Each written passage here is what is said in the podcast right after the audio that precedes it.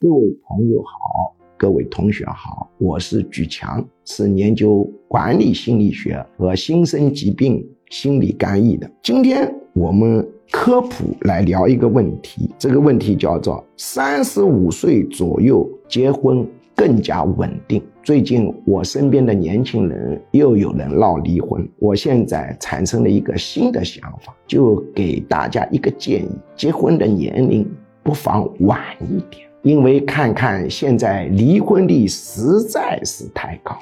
我建议你们呢，可以考虑33岁、34岁或者35岁左右结婚更加稳定。为什么呢？